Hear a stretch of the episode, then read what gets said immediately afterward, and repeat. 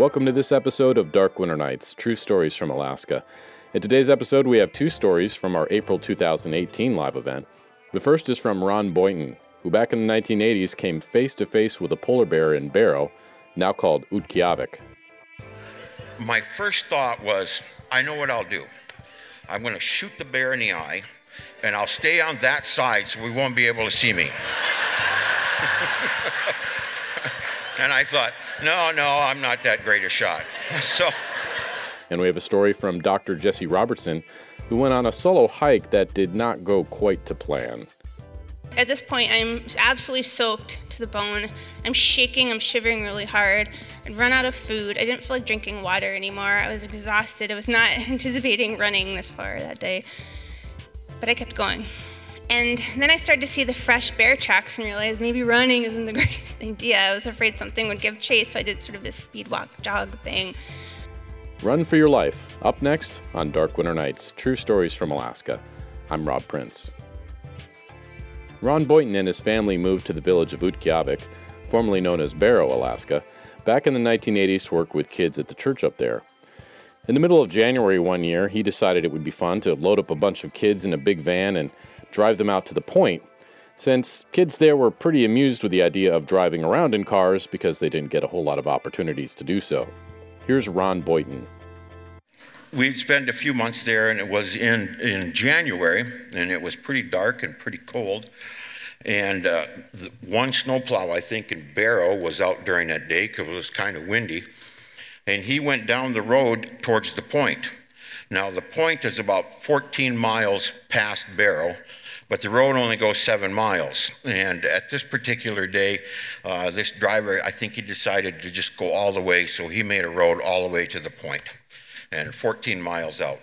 So that evening, we are sitting at home and uh, watching TV and whatnot.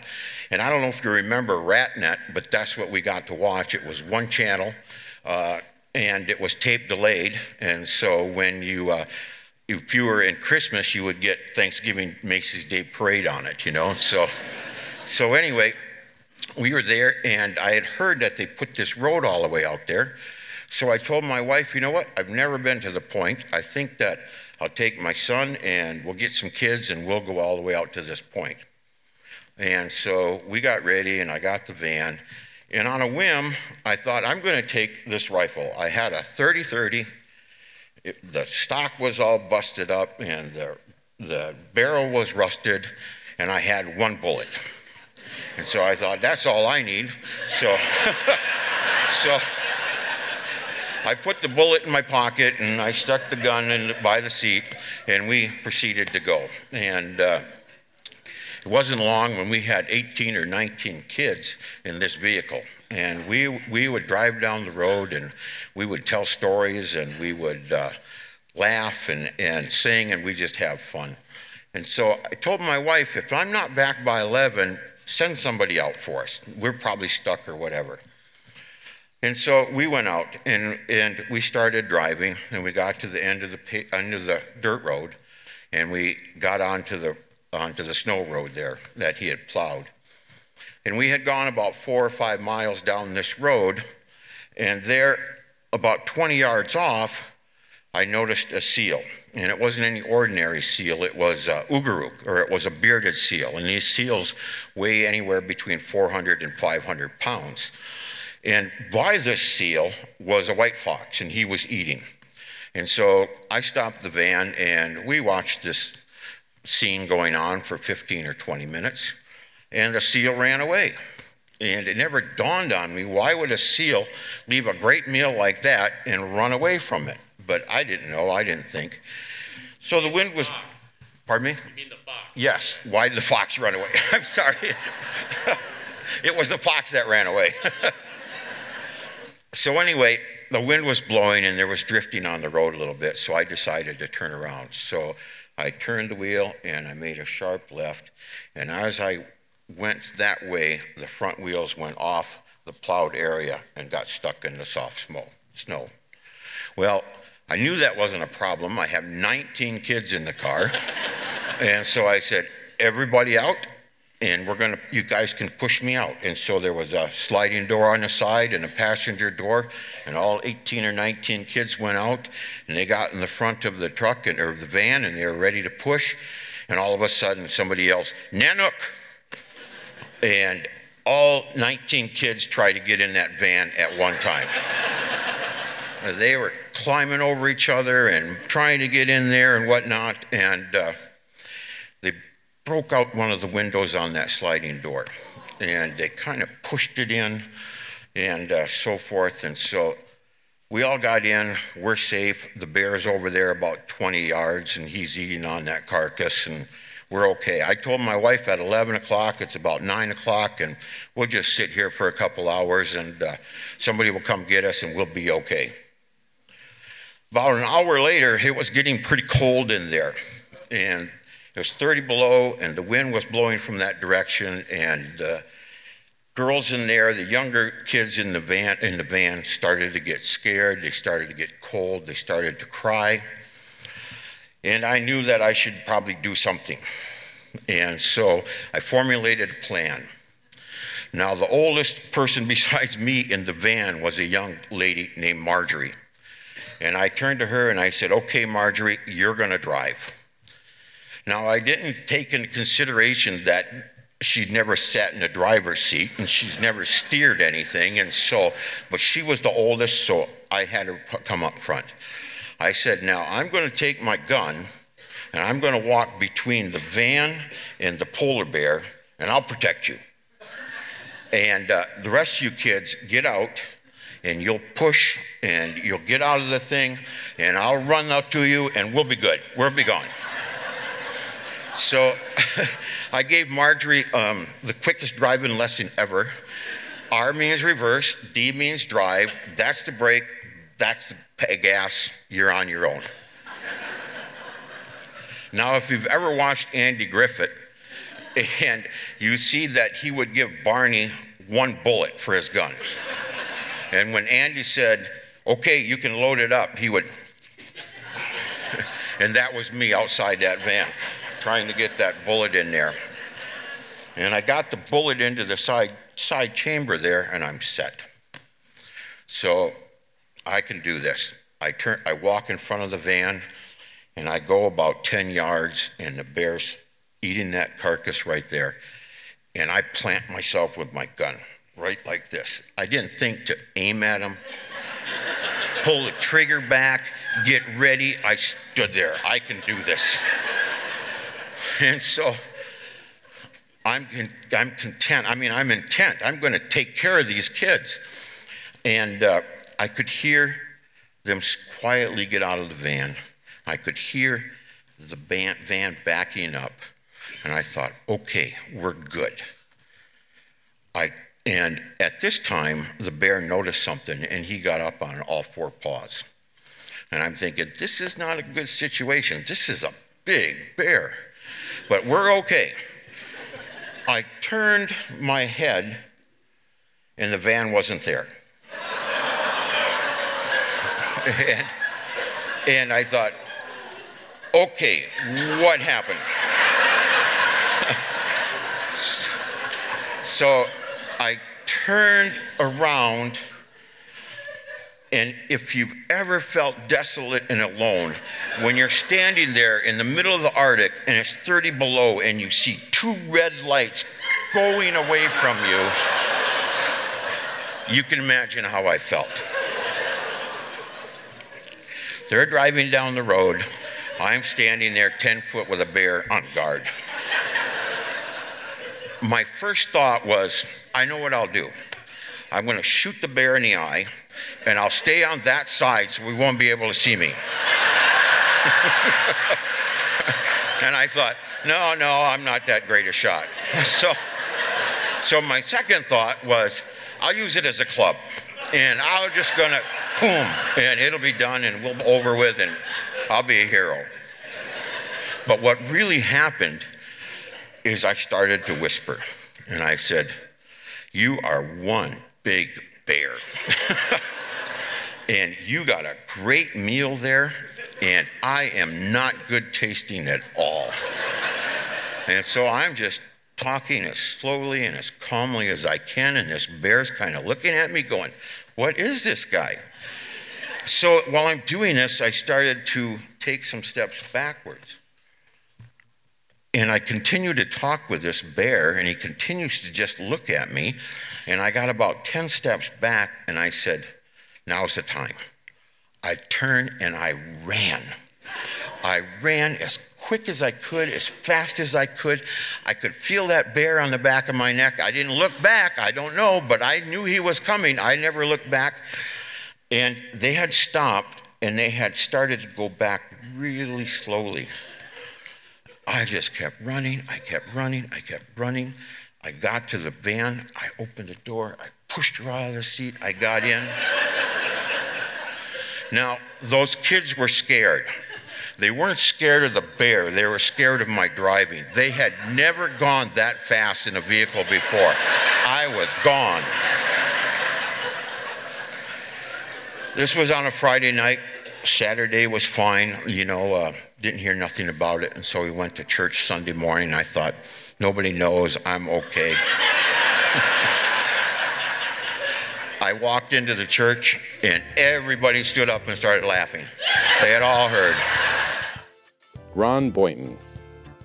This is Dark Winter Nights True Stories from Alaska. I'm Rob Prince. Dr. Jessie Robertson was coming off the worst period of her life. It started with a divorce and ended when a really bad relationship with a tech music obsessed boyfriend finally collapsed after several years. Determined to start a new and very different chapter in her life, Jessie decided to take on the challenging Kesugi Ridge Trail in Denali Park. It was an experience that would quickly become a metaphor for her recent life struggles. Here's Jessie. I wanted to do the Kesugi Ridge Trail. This is a point to point hike that parallels the Parks Highway, and it's in Denali State Park. In case you don't know what a point to point hike is, where you start the hike is not where you end the hike. So, where you end the hike, you have to take a car or a bike or something to get back to the beginning. So the way this Kesugi Ridge Trail is, is when you come from Fairbanks, you typically park at the Little Coal Creek trailhead, and there's three options to exit the trail. The first is 17 and a half miles, and you exit at the Ermine Trail. The second exit, you exit at the Byers Lake Trail, and that's about, I think, 27 miles. And the third exit is the Troublesome Creek Trail, and that's about 36 miles in total. I was intending to do the first leg of this, the 17 and a half miles from Little Coal Creek up to Kesugi Ridge and down the Ermine Trail, and I was going to stash a bike in the bushes and ride that the eight miles back to my car. What could go wrong? So, obviously, I'm here, so something went wrong. So I, I. Uh, got out of bed that Sunday morning, and I was like one of those little wind up cars I had as a kid, you know, the kind you pull back and you let it go. Except I'd been pulled back for four years, right? So I got out of bed like, I'm gonna go. And I get up and I pack my backpack. I have a can of bear spray, a liter of water, a little bit of food. I'm wearing what would be like a trail running outfit with a cute skirt. And I head to my work because a person who worked for me several years before had abandoned a bike there. So I went and got the bike, I wrestled it into my Subaru, and I was off to the trailhead. And I sang at the top of my lungs because I never had to listen to techno ever again for as long as I lived. So I. got to the trail and I, well, so essentially I drive past the Little Coal Creek trailhead to the Ermine trailhead. I stash the bike in some bushes and I drive the eight miles back to the Little Coal Creek trailhead. I get out of my car and I head into the forest. And it sounds cliche, but I love the autumn time. The air is crisp, it's alive. It's almost like this fresh feeling took over. And it was the type of forest that I walked into that I'm familiar with because I'm a boreal forest ecologist at UAF. And I saw the birch and aspen trees, the leaves were changing color, and when the sun hit it, it's just like the whole forest glowed and I could breathe. Finally breathe after all these years.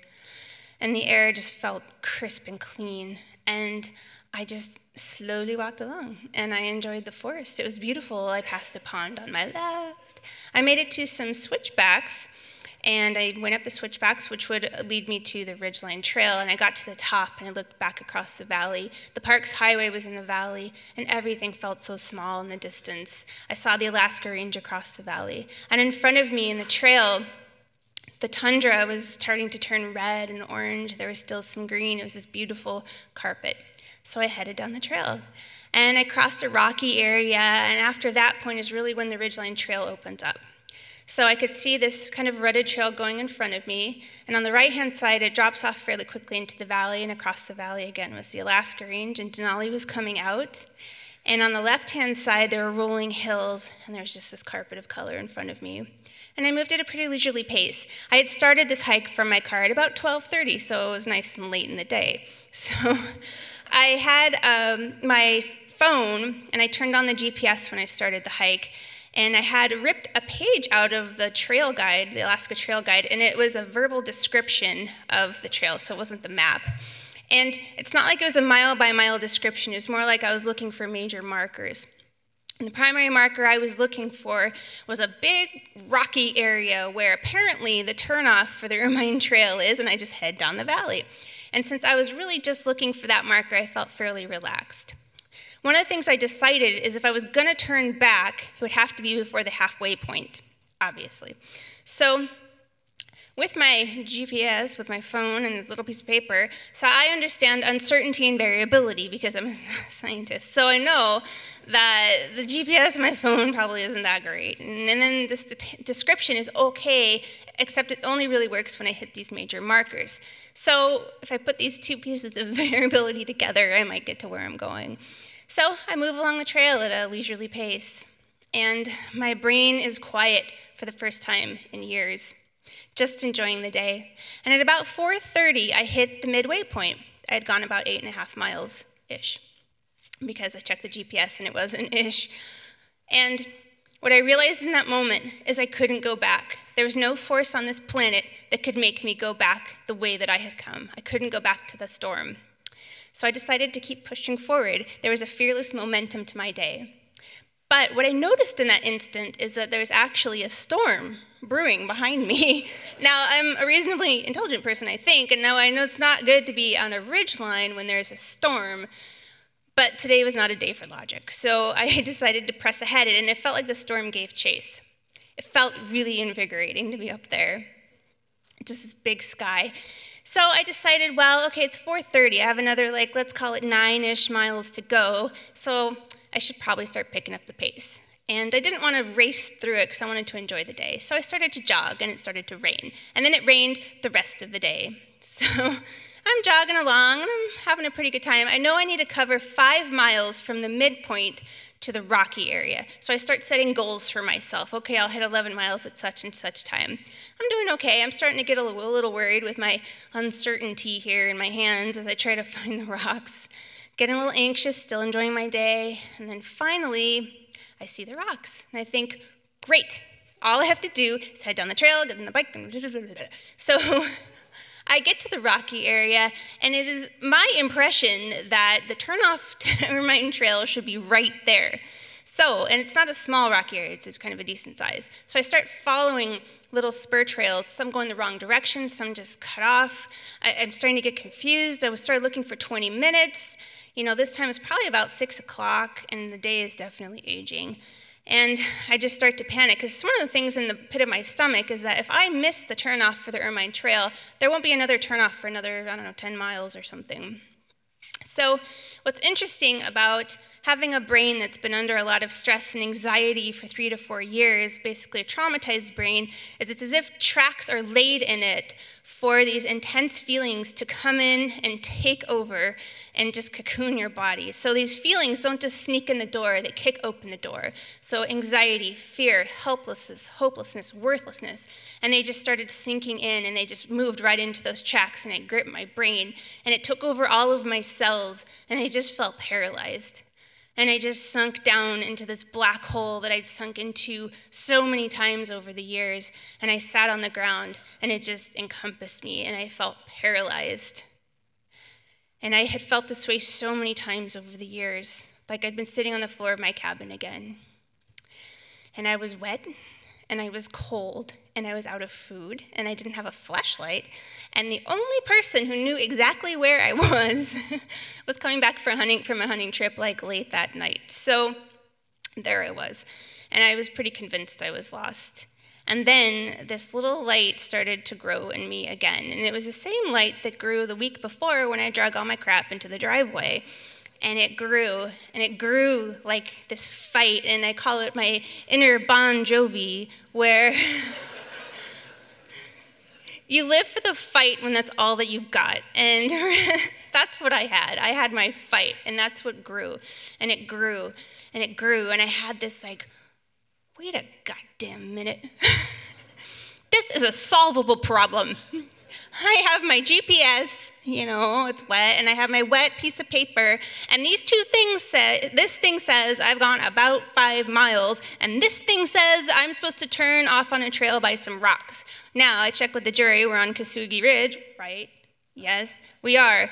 So, I just decide this is a solvable problem, damn it. And so I get up, pull myself together, and I start looking around the rocks some more, convinced this trail should go off into the valley.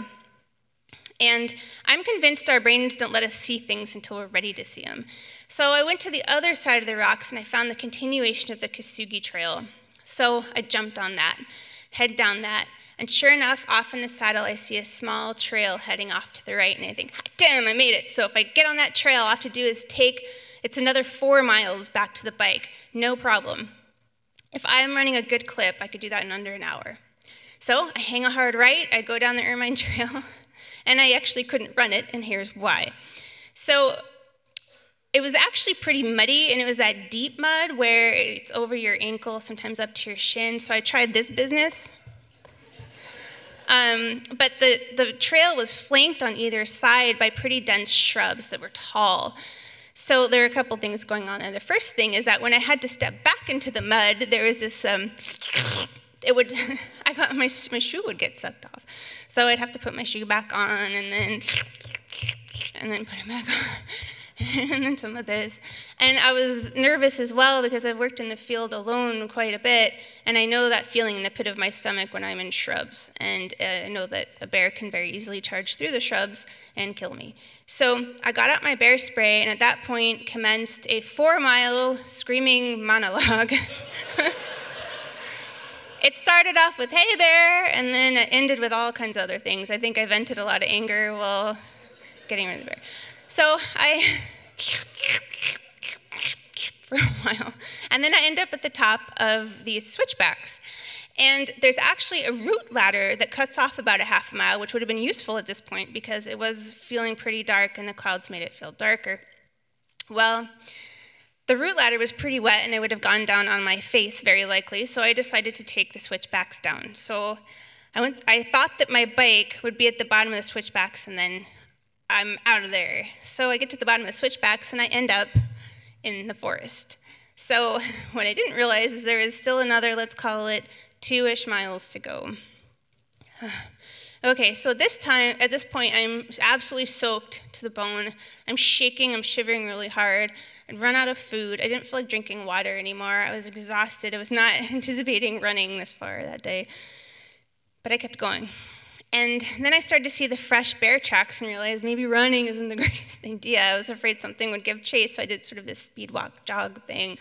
And then as if to like add a crown to the day, I slipped in this giant mud puddle, and mud went everywhere. It went in my underwear, up my shirt, in my hair, on my face, everywhere. God! So I get up, and I continue my little walk jog thing looking for the bear and shouting.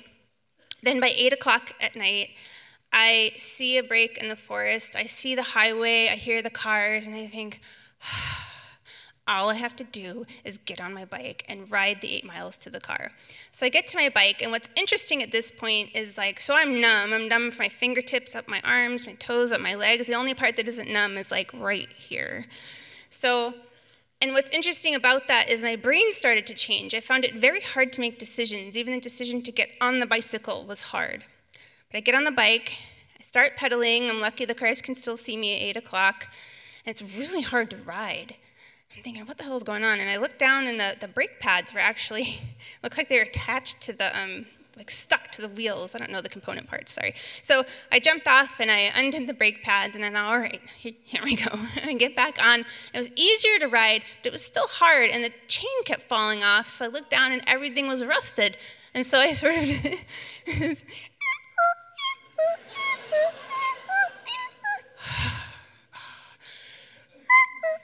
and I was getting splashed by cars because that's what happens. And I'd pull off periodically to cry. There was like a, a gravel ditch. there was a gravel a gravel area on the side of the road, and I got off and I cried. And then I made the decision to get back on the bike, and I. and an hour and a half later, it took me an hour and a half to go eight miles. I uh, made it back to the little Coal Creek uh, parking lot. So I looked at this bike and now understood clearly why it had been abandoned. so I threw it into a ditch and I uh, went to my car. And as we learned from Amanda, you got to get naked if you're really cold and wet. So I took off all of my clothes in the little Coal Creek parking lot because whatever. and uh, and I am pretty disorganized and messy, so there's enough kind of clothes in my car that I could sort out an outfit. And I didn't have underwear, I didn't have socks, no underwear or socks, but I kind of made it work and I put it on, and it was muddy and ridiculous. And then I got in my car and turned it on and started warming up, and I remember gripping the steering wheel like. oh my god, I did it! So I um I realized a woman did die up on that ridge, and it, it was the woman that put up with bullshit. So she's dead. and um, I drove to the nearest gas station, whatever that was, and I looked pretty disheveled, and it was sort of a, where's the Snickers? and I filled my arms with Snickers and potato chips and Coca Cola, and the guy behind the counter was like, "What is this?" And um, I got in my car and made it home a little bit after midnight, and um, about 12:30, so about 12 hours after this whole thing started, and then I started therapy the next week.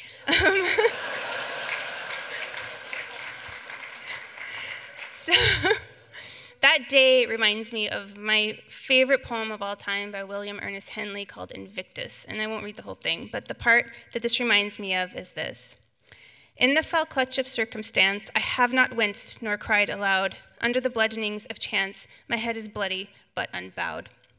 So that day, is important to me because I had to walk to the edge and look off to know where the edge is, and to remind myself that I'm still here, and that I deserve to take up space on this planet, that I deserve to set limits and have those limits be respected.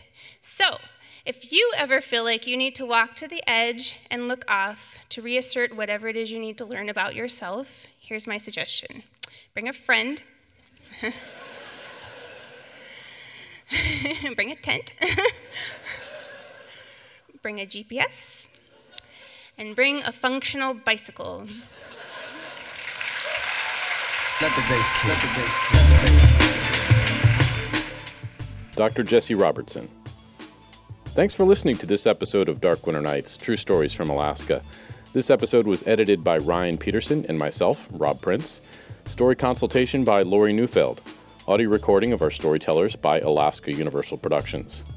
Hey, would you like to see Dark Winter Nights live and in person? Our next live event is coming right up on November 17 in Lathrop High School's Hering Auditorium. Tickets are on sale now at darkwinternights.com. You can get more information there as well. We hope to see you there Saturday, November 17, 7 o'clock p.m. Remember, these are the stories we tell up here in Alaska on Dark Winter Nights. I'm Rob Prince.